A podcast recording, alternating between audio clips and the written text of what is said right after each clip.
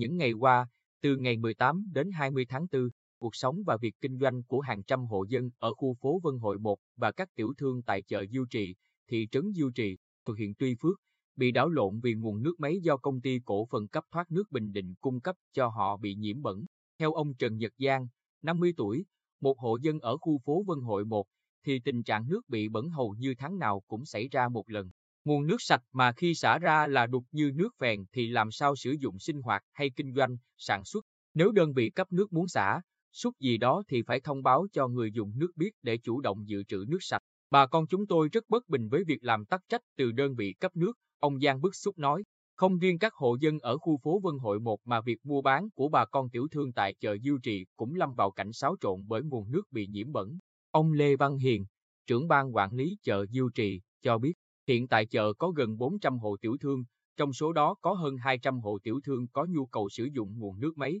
với khối lượng khoảng 100 mét khối mỗi tháng. Tuy nhiên những ngày qua, nguồn nước bị nhiễm bẩn không sử dụng được, nên đã có tiểu thương tới ban quản lý chợ phản ứng sự cố này. Bà Nguyễn Thị Hồng Ngọc, một trong những người được ban quản lý chợ Diêu Trì giao đảm nhận việc cung cấp nước sạch cho tiểu thương, cho biết mọi sinh hoạt của nhiều tiểu thương trong chợ đều phải sử dụng nguồn nước này. Nhưng nước sạch mà xả ra đen ngòm thế này, bà con tiểu thương không chấp nhận lấy nước. Trong khi đó chúng tôi vẫn phải trả tiền đủ cho ban quản lý chợ để trả cho đơn vị cấp nước. Qua tìm hiểu chúng tôi được biết, mặc dù đơn vị cấp nước đã nhiều lần đến kiểm tra, xin lỗi người dân, tiểu thương ở đây và hứa sẽ khắc phục nhưng đến nay tình trạng nước bẩn vẫn xảy ra. Người dân trong khu phố Vân Hội 1 và các tiểu thương chợ Diêu Trì đề nghị công ty cổ phần cấp thoát nước Bình Định sớm có biện pháp khắc phục dứt điểm tình trạng nguồn nước bị nhiễm bẩn để bảo đảm cuộc sống, sinh hoạt của người dân cũng như quyền và lợi ích lâu dài cho các bên.